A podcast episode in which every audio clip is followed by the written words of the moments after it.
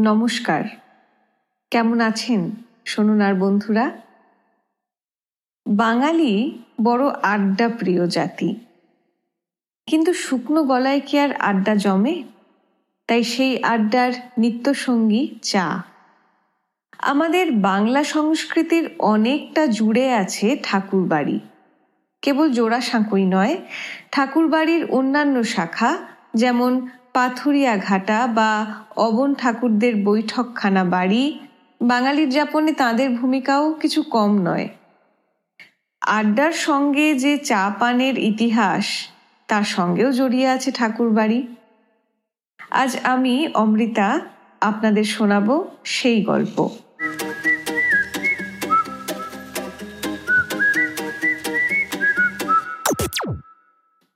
ঠাকুর বাড়ির বৈভবের দিনের শুরুয়াত যার হাত ধরে, সেই দ্বারকানাথ ঠাকুরই প্রথম চায়ের ব্যবসা শুরু করেন। তিনি প্রথম অসমের চা কলকাতায় এনে বিদেশে রফতানি করতে শুরু করেন। যে বাড়ি থেকে চায়ের ব্যবসার গোড়াপত্তন, সেই বাড়ির লোকেরা তো চায়ের মজলিস তৈরি করবেনই। দেবেন ঠাকুর তেমন আড্ডাবাজ মানুষ না হলেও তার আরেক ভাই গুণেন্দ্রনাথ ঠাকুর ছিলেন খুবই মজলিসি মানুষ। অবনীন্দ্রনাথের স্মৃতিকথায় পাই, গুণেন্দ্রনাথের আমলে জোড়াসাঁকোর পাঁচ নম্বর বাড়ির দোতলার দক্ষিণের বারান্দার সামনে লম্বা ঘরে বসত চায়ের আসর। গুণেন ঠাকুরের সাহেবী বন্ধুরা যোগ দিতেন সেই চা পানের আসরে।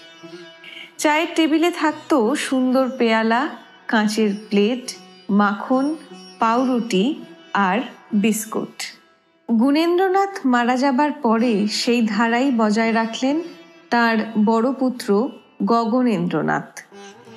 তার চায়ের আসর বসত লাইব্রেরি ঘরে। সেই আড্ডায় যোগ দিতেন বাংলার প্রথম ছোট লাট লর্ড কারমাইকেল। লাইব্রেরি ঘরের গদিতে বসে চিড়ে ভাজা সহযোগে চলত চা পান। সেই সঙ্গে চলত দুই বন্ধুর আড্ডা। ঠাকুর বাড়ির আরেক আড্ডাবাজ মানুষ ছিলেন পাথুরিয়াঘাটার যতীন্দ্র মোহন ঠাকুর। তার বাড়ির চায়ের আড্ডায় মুখোমুখি হয়েছিলেন রবীন্দ্রনাথ ও স্বামী বিবেকানন্দ। যতীন্দ্রমোহন ঠাকুরের মরকত কুঞ্জে এক ঐতিহাসিক চায়ের আড্ডা বসেছিল।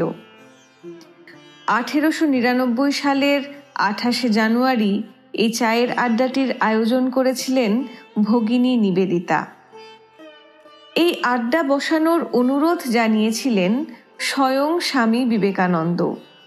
সে আড্ডায় নিমন্ত্রিত ছিলেন ডাক্তার মহেন্দ্রলাল সরকার, সস্ত্রীক জগদীশচন্দ্র বসু, সস্ত্রীক ডাক্তার প্রসন্ন কুমার রায়, মোহিনীমোহন চট্টোপাধ্যায় সরলা ঘোষাল, রবীন্দ্রনাথ এবং তার দিদি স্বর্ণকুমারী দেবী।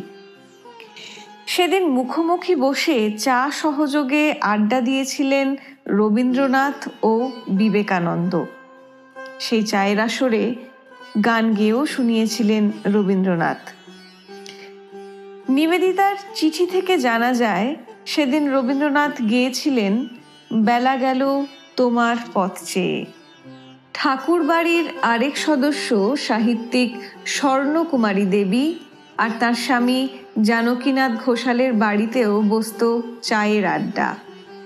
স্বর্ণকুমারী দেবীর কাশিয়া বাগানের বাড়িতে এসেছিলেন সাহিত্য সম্রাট বঙ্কিমচন্দ্র চট্টোপাধ্যায়।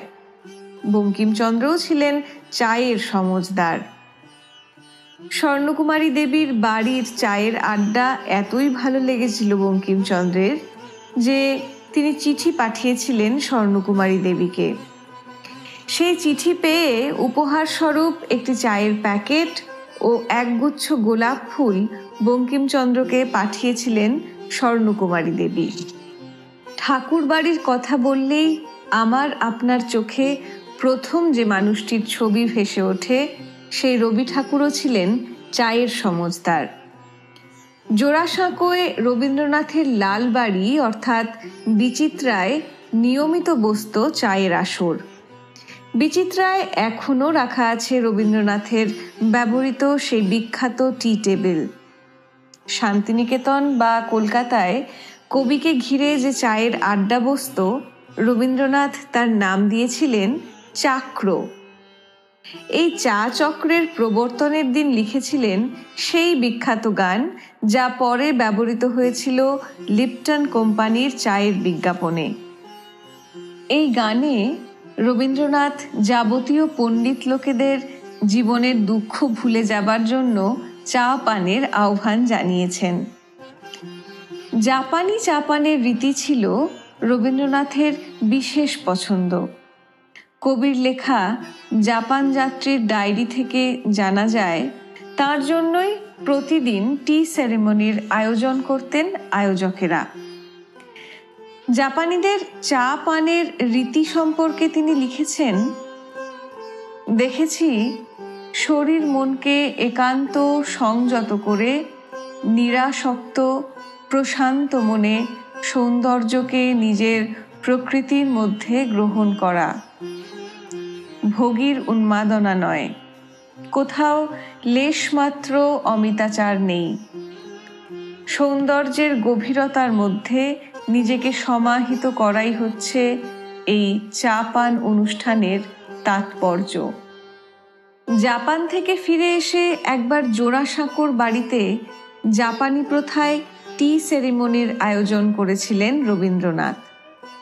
রবীন্দ্রনাথের কাছে আসা জাপানের বিভিন্ন ব্যক্তিকে আমন্ত্রণ জানালেন সেই অনুষ্ঠানে। সেই টি সেরিমনি উপলক্ষে বিশেষ আকৃতির চায়ের সরঞ্জাম তৈরি করা হলো। জোড়াসাঁকোর দোতলায় কাঠের চুল্লির বদলে বসানো হলো বিশেষ কয়লার চুল্লি। কাঠের মগে, কাঠের চামচ সহযোগে সেদিন জাপানের বিশেষ অতিথিদের সঙ্গে চা পান করেছিলেন কবি। শান্তিনিকেতনে কোনারক বাড়ির লাল বারান্দা বিখ্যাত ছিল চায়ের আড্ডার জন্য। যেবার সস্ত্রীক জওহরলাল নেহেরু এলেন রবীন্দ্রনাথের সঙ্গে দেখা করতে, সেদিন কোনারকের বিখ্যাত লাল বারান্দাতেই বসেছিল চায়ের আসর। শান্তিনিকেতনে থাকতে ভোরবেলা উঠেই চা পানের অভ্যেস ছিল রবীন্দ্রনাথের। তবে রবীন্দ্রনাথের চায়ের মধ্যে থাকত খানিক বিশেষত্ব। কেটলি ভরা গরম জলে কয়েকটা চা পাতা ফেলা হতো। চায়ে সামান্য একটু রং ধরলেই পেয়ালার অর্ধেকটা সেই চা ঢেলে বাকিটা দুধ দিয়ে ভর্তি করে নিতেন কবি। চায়ে দিতেন দু চামচ চিনি। চায়ের সঙ্গে খেতেন মাখন পাউরুটি, একটু মুড়ি বা আদার কুচি বা গুড় দিয়ে ভিজে মুগ ডাল বা ছোলা। সঙ্গে থাকতো একটা আধ সেদ্ধ ডিম। শুধু দেশি চাই নয়, বিদেশের চাও খুব পছন্দ ছিল রবীন্দ্রনাথের। চীন দেশ থেকে আনা শুকনো বেল জুঁয়ের চা। গরম জল পড়লেই শুকনো পাপড়িগুলো খুলে যেত। একবার চীন থেকে রবীন্দ্রনাথের জন্য এলো গ্রিন টি। সেই চায়ের রং ছিল ফিকে হলুদ। সেই চাও খুব পছন্দ করতেন রবীন্দ্রনাথ। সেই সব চায়ের আসরে যোগ দিতেন শান্তিনিকেতনের বিভিন্ন অধ্যাপক দেশ বিদেশের বিভিন্ন অতিথি। বন্ধুরা, আজ এই পর্যন্তই। আজকের গল্প ভালো লাগলে লাইক আর শেয়ার করতে ভুলবেন না। ভালো থাকবেন। শোনার সঙ্গে থাকবেন।